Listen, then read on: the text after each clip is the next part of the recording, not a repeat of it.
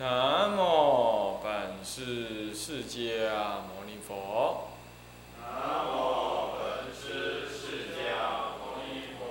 南无本师释迦牟尼佛。南无本师释迦牟尼佛。南无本师释迦牟尼佛。南无本师释迦牟尼佛。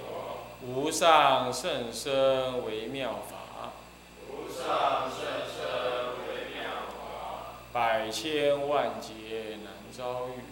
百千万劫难遭遇。我今见闻得受持，我今见闻得受持，愿解如来真实义。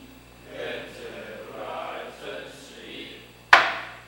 尽心戒观法，各位比丘、各位比丘尼、各位沙弥、各位沙弥、各位居士，大家阿弥陀佛，阿弥陀佛。请放掌。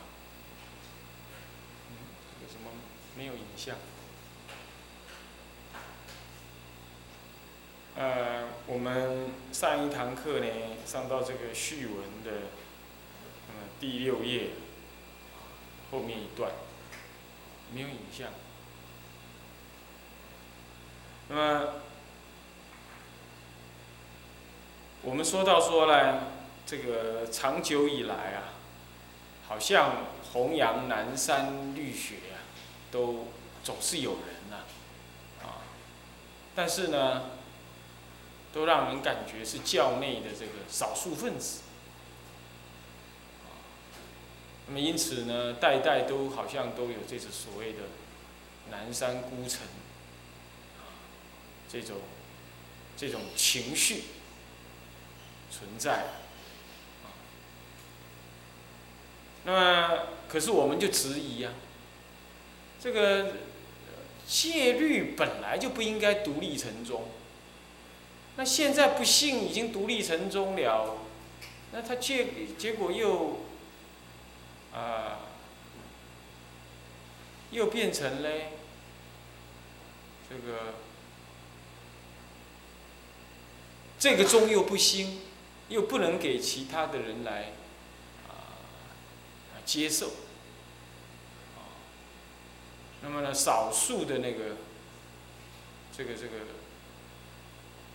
这个南山律学的弘扬者，这个没办法负责这个当代那个时代这个净土宗的一个啊不。这个这个南山律宗的一个大力的这个弘扬，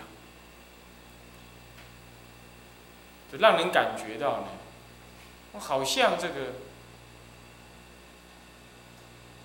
南山律学永远只有少数人能够弘扬、能够实践。这段文主要是这样。那么我们最大的质疑就是说，怎怎么可以这样呢？南山律本来就是。呃，再怎么说，已经最符合中国人的需要了，也符合这个时代的需要，啊，因为它已经综合了，有有所本，而且能综合各部律，是这样子。那么这样子的戒律的这样子的弘扬方式，照说既符合时代需要，而且也是我们中国祖师自己所整理的。那这样还还要变成独立为宗，而这独立这一宗还要是少数人才能弘扬，也就这个宗都是少数人在那喝淡，那你不觉得这简简直中国就快没戒律了吗？对不对？你说叫中国人再去研究什么五分啦、十诵啦、升旗啦，那是不可能的，大家都受四分律了。那么再去研究四分律的广律嘛，几乎也不可能了。为什么呢？因为南山这样经过整理出来的，都不会有人去研究，都变成是少数南山孤城在研究了。哇，那那那，那你说中国人那还哪些人能够研究戒律啊？没有了嘛，就是这几个代表。我就说戒律变成竟然变成代表制，这就怪异了。啊，你们中国有没有戒律？有，在哪儿？那几个人在守。硕果仅存，这样的话好像戒律跟出家人生活关系是是没有关的，要有关，只是那些特别奇怪的人他去守守持，那叫做南山宗。所以说这个不是很怪异的吗？我想重点在提出这样子，因此南戒律也好，尤其是南山宗这么适合中国人，那就不应该只是少数人才能研。倒过来说，那些少数人研究的，也不能够被当成是贵族一样的拱在那里，这样子弄得双方都不对。那个不守戒的人说：“啊，戒律是他们在负责守持的。”你他这个观念本身就不对。那么另外一边呢，这个守那学习南山戒的人呢，自自以为我就是南山律师的代言人，呃，像像个像个贵族一样的，好像你持戒是是很了不起的，每个人都得要应付你持戒这样是的，啊，因为我是律师，那也是很荒唐。持戒本来大家的事嘛，那你持戒，难道别人就不持戒吗？那持戒方式不太一样，你不因为不能因为你持戒，所以你你就身份特殊啊。佛门里本来就是一样的，而且各宗本来就平等的，何况戒律是大家都应该平等守的。我想两方面都要思维一下。我想这段文最主要是暗含的这样的意思，暗含这样的意思。啊，我们确实在民国以来，我们也看到，乃至于。过去我们都看到这样子，啊，那么写传记的人呢，这大部有的是白衣，白衣他也不懂，要不就是要不就过度的英雄崇拜，都把那个持戒他就写成非常的特殊高渺，呃，不高不可及，那弄了半天，那如果是这样子的话，戒律可以高高不可及到这个样子，那其他人怎么守戒？戒律应该平民化，应该它本来就没什么好说的。要特别说，你说啊，他是学天台成就，他参禅成就，他念佛成就，啊，他修密成就，那还可以特别说。修法有特别，那那各层中来算了。你说戒律特别，那就很奇怪。照说戒律应该是各宗都平等修持，没什么好特别拿来提说他持戒很好。我觉得这。当现实真的是这样了，但是理想不应该是这样。啊，应该恢复成为一个戒律本来就是出家人的共识嘛。但是我觉得过去或许难，因为过去知识不不不不不发达，那么呢佛法的流通不容易，佛法的流通不容易。那么再来呢，这个嗯，呃，出家人素质低，他能看懂书的机会也少。那佛法流通不容易，他没有录音带啊，没有录影机，没有什么拷贝啦，没有书，所以弄了半天，他学起戒律来就百般困难，没人教百般困难。现在不同了，现在每个人差不多都是秀才，以跟以前来比，差不多都是秀才的水水平，对吧？有秀才的水平，大概都能看书，是吧？这第一，第二都有录音带，第三都有书，第四。南山律学的书都传进来了，而且都被整理了，是不是这样子？所以在这种情况底下，他真的最有机会平民化，而我们就不要再老留在那个民国初年乃至更以前清朝、明朝乃至宋朝那样子的那戒律贵族形式，就不应该再这样。我记得在上一堂课还跟大家提到说，元照律师，元照律师在早期呀，他生命也是有经过成熟阶段的。第一阶段，他也是一样，他专学南山，然后呢，然后批判念佛，他又学南山，同时就学戒，呃，学唯识，他就批判念佛，然后呢，他很激烈的实践南山律学，怎么讲？在宋朝时代，他自己去托钵，那周遭的人都说他啊呢，婆婆，都说他是这个人的标新立异，他他在当时灵芝寺的时候，灵芝寺之前住。好像记得住大众还是就在灵芝寺，我是不太记得了。但我知道印象中是说，早期的时候在生传里头写，他不不见容于僧团的林芝律师啊。我们今天认为他很了不起，在就在这当时，他根本就不见容于僧团。为什么？人家认为他太太标新立异了，就这样把他认定了。其实你看看现在有一些人，呃，他看起来披着南船袈裟，他好像在那托钵的样子。你看，你看，不出我所料吧？没多久，没多久就跟比丘尼双宿双飞去了，就这样。你看，这个搞外面的那个表象啊，你你不落实在那个心性上，你你为爱搞表象，这个这个西洋有一句谚语啊，注意你的外表，将会失去你的内在。哼一点儿没错，这也是人家外国人祖宗、外国祖先的那个什么呢？那个的智慧结晶啊！我再讲一遍，那么注意你的外表，你将失去你的内在。禅宗常常在历史当中批判戒律的，也是这样批判，也是这样批判，他就老觉得那些学律的人装模作样。我在想，学律绝对不会是装模作样。再怎么样，形式主义是绝对需要的。你不能够批评学律的人装模作样，我很不能够接受这句话。但是我接受禅宗这样批评，因为确实是有人这样。戒律本来，戒律本来呢就就得要装模作样，啊，你不装模作样，你牲口怎么护持啊？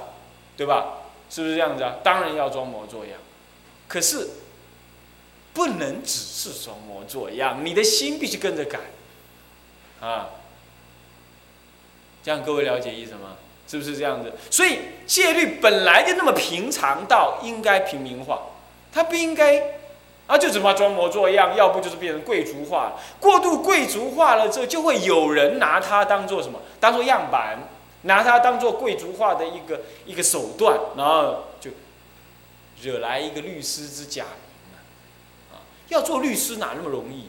在古来来讲，要通律啊，必须是广诵广律，能够诵广律。什么叫诵？能够背四分律藏，然后再来呢，通僧尼二部律，那根本当然是不在话下。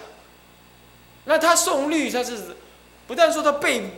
背戒本啊，他是广诵广律就全部背下来，是这样子。开车吃饭，他闭着眼睛都能够清清楚楚，那样子号称律师啊。我在想，现在人跟漏略，要学的东西那么多啊，那真的不是一般人能做得到，对不对？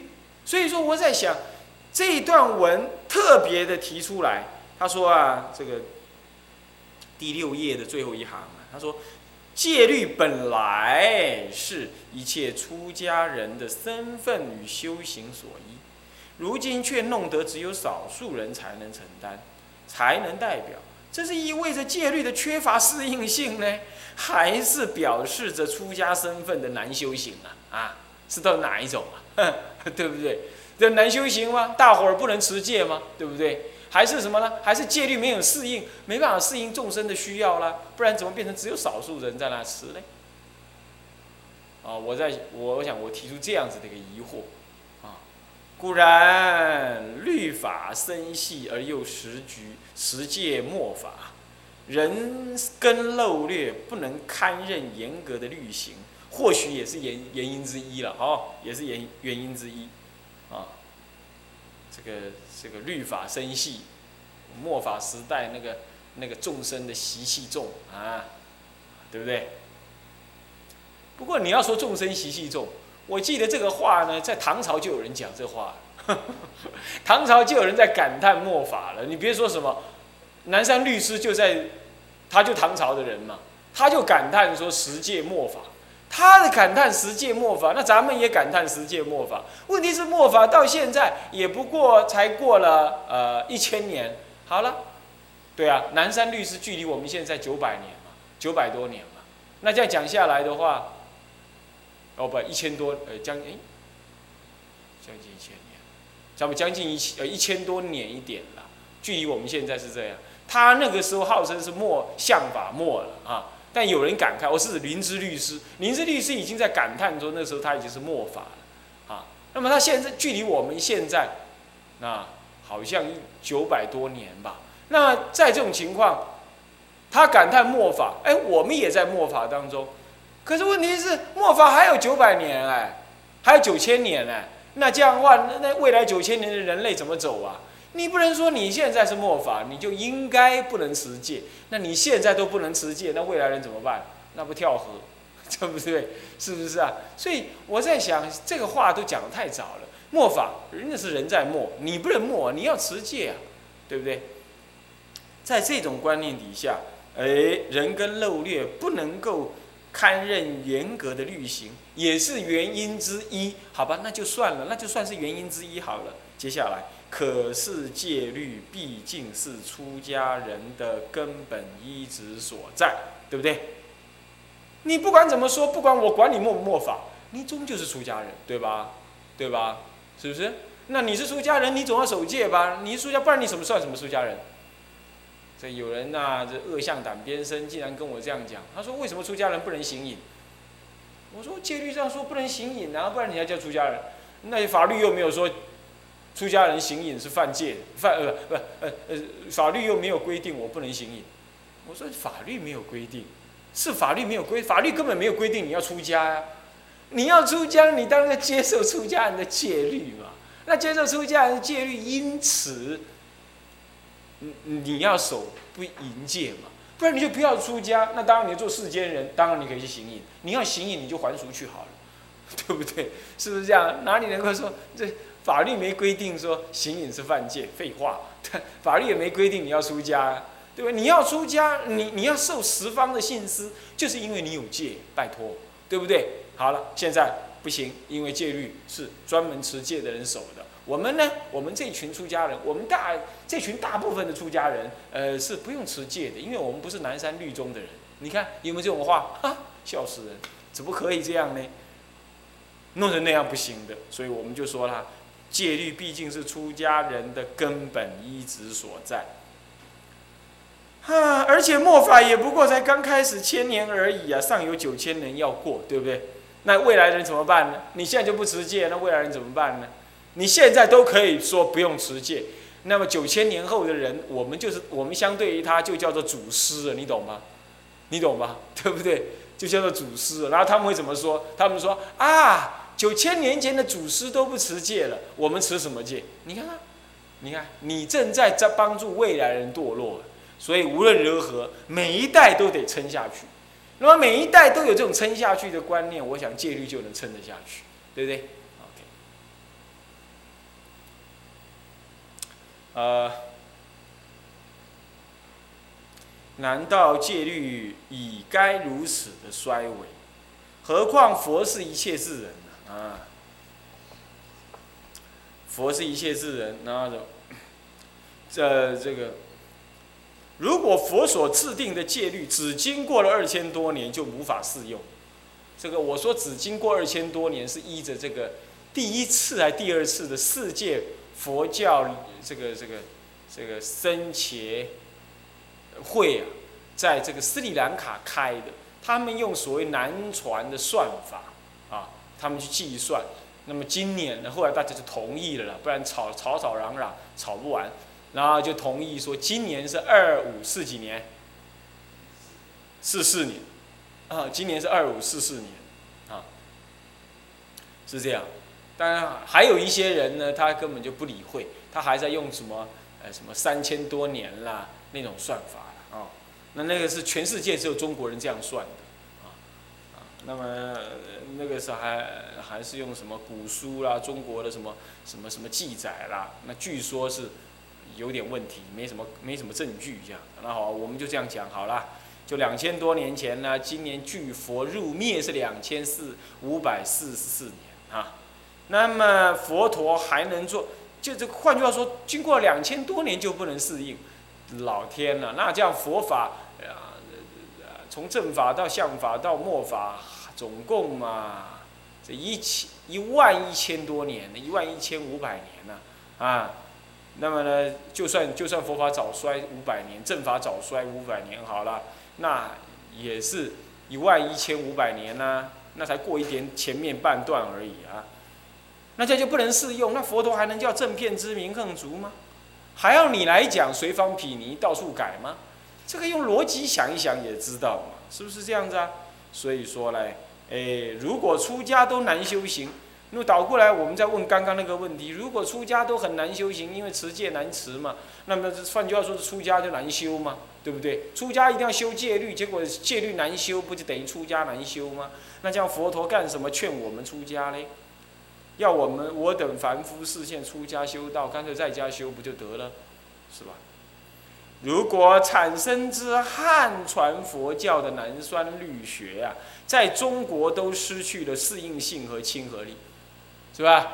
南山律大家都学不来，我那我请问，还有哪一种律法适合被汉传佛教的出家人所持守呢？嘿，对不对？这我刚刚开宗明义就问了，这是一个严肃甚至于是严重的问题。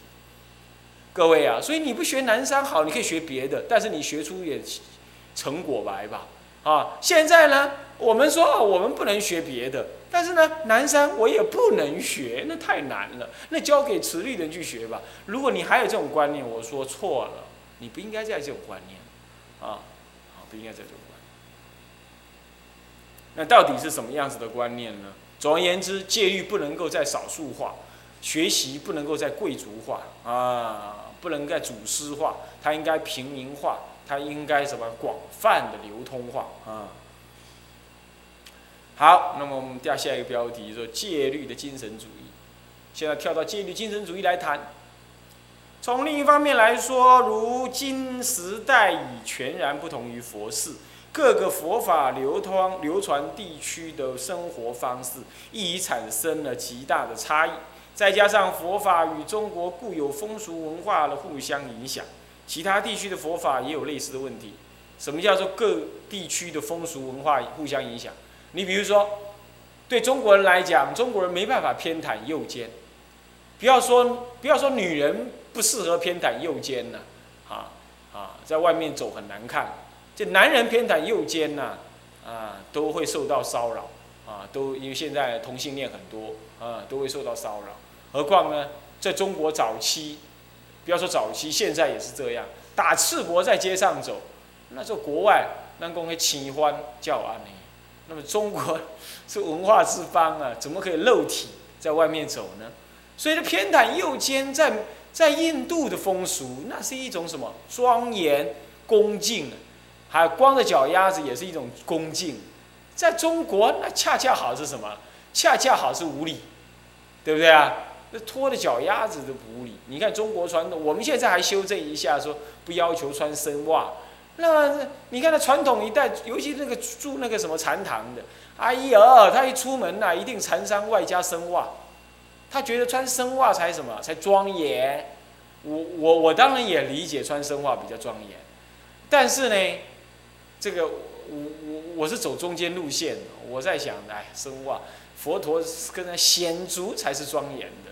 那现在我不显足，起码我就不要穿袜子，然后我穿什么？我穿深鞋，这样总可以吧？我走中间路线，啊，这样还有个好处，少省少少了那些洗袜子的麻烦，哈，还有这种好处。那这是笑话，但是事实就是变这样，对不对？中西文化的不同吧，啊，还再来，在印度，四十岁出来修道，修道就不能够在自己过自己的经济生活。应该去托钵，应该跟人家乞讨，乞讨是应该的，而施与别人饮食，在印度也当做是一种应有的美德，但在中国也是相反，中国人认为跟人家乞讨，那简直是祖宗八辈子都没脸了，对不对？一定是，一定祖上不积阴德，才搞得你必须跟人家乞讨。这第一，第二呢，在社会上是绝对没有地位的，不管任何理由。弄了个半天，你看看，你修道人呐，你说你要行托钵生活，难上加难。再来，中国大乘佛法特别强调吃素，南传国家根本不强调吃素。好了好了，不强调吃素，所以大伙儿吃什么，我们跟着吃什么，这样托钵就显得容易多了，对吧？走到哪吃到哪。好了，你现在你吃素，你想想看看，你你去横村街头转一下看看，你除了能够固定去那几家。素食馆去托钵以外，我看你要是跟谁托，对不对？你顶多托白饭，外加什么？外加什么？万家香酱油，你只能托这样？你你吃他那个蔬菜，蔬菜都炒猪油的，我告诉你，对不对？是不是这样的？还是他刚炒完那个牛肉，才放一点蔬菜下去一起炒？拿捡一点蔬菜给你吃，这叫做肉边菜，你敢吃吗？呛都把你给呛死，尤其吃素吃十几二十年的，对不对？是不是这样子啊？还是你吃的更有味道？那叫味断肉食，是不是这样？这也不对，是不是？举凡这一类都是一种文化的冲击，使得你的生活真的没办法跟佛陀在世那样。那么再进一步的讲了，像像在印度某一些地方都可以拖着脚丫子，但是在中在南印度那个德干高原那种大沙漠的地区啊，瓦砾遍地啊，石砾遍地啊，那个连常常一向拖的鞋走路的比丘啊，都会把脚割破。当时没有所谓的什么了凉鞋，没有所谓的什么 hand tan，什么 什么什么什么什么什么休闲便鞋、皮鞋。那个时候，他们还是得用皮革来做鞋子来穿，还是请教了佛陀，佛陀还是接接受，还佛陀还是顺从他们的需要，让他穿皮鞋。这个时候，我们再倒过来看西藏，西藏那些喇嘛们要不穿。要不穿皮鞋，就大部分都穿皮鞋，对不对？你知道为什么吗？因为他们地方冷啊、干燥啊，那个冰踩在脚底下像刀子一样啊，要不就滑倒，要不粘着脚皮啊。你不让他穿皮鞋，你看他怎么过生活，是吧？是不是这样子啊？像这种都是，那是那已经甚至于不再叫做文化，而是地理环境所受成的影响，地理跟气候所造成的影响。举凡这一类，你说戒律可以完全完全没变动吗？所以你看看我们的袈裟经过改良，对不对？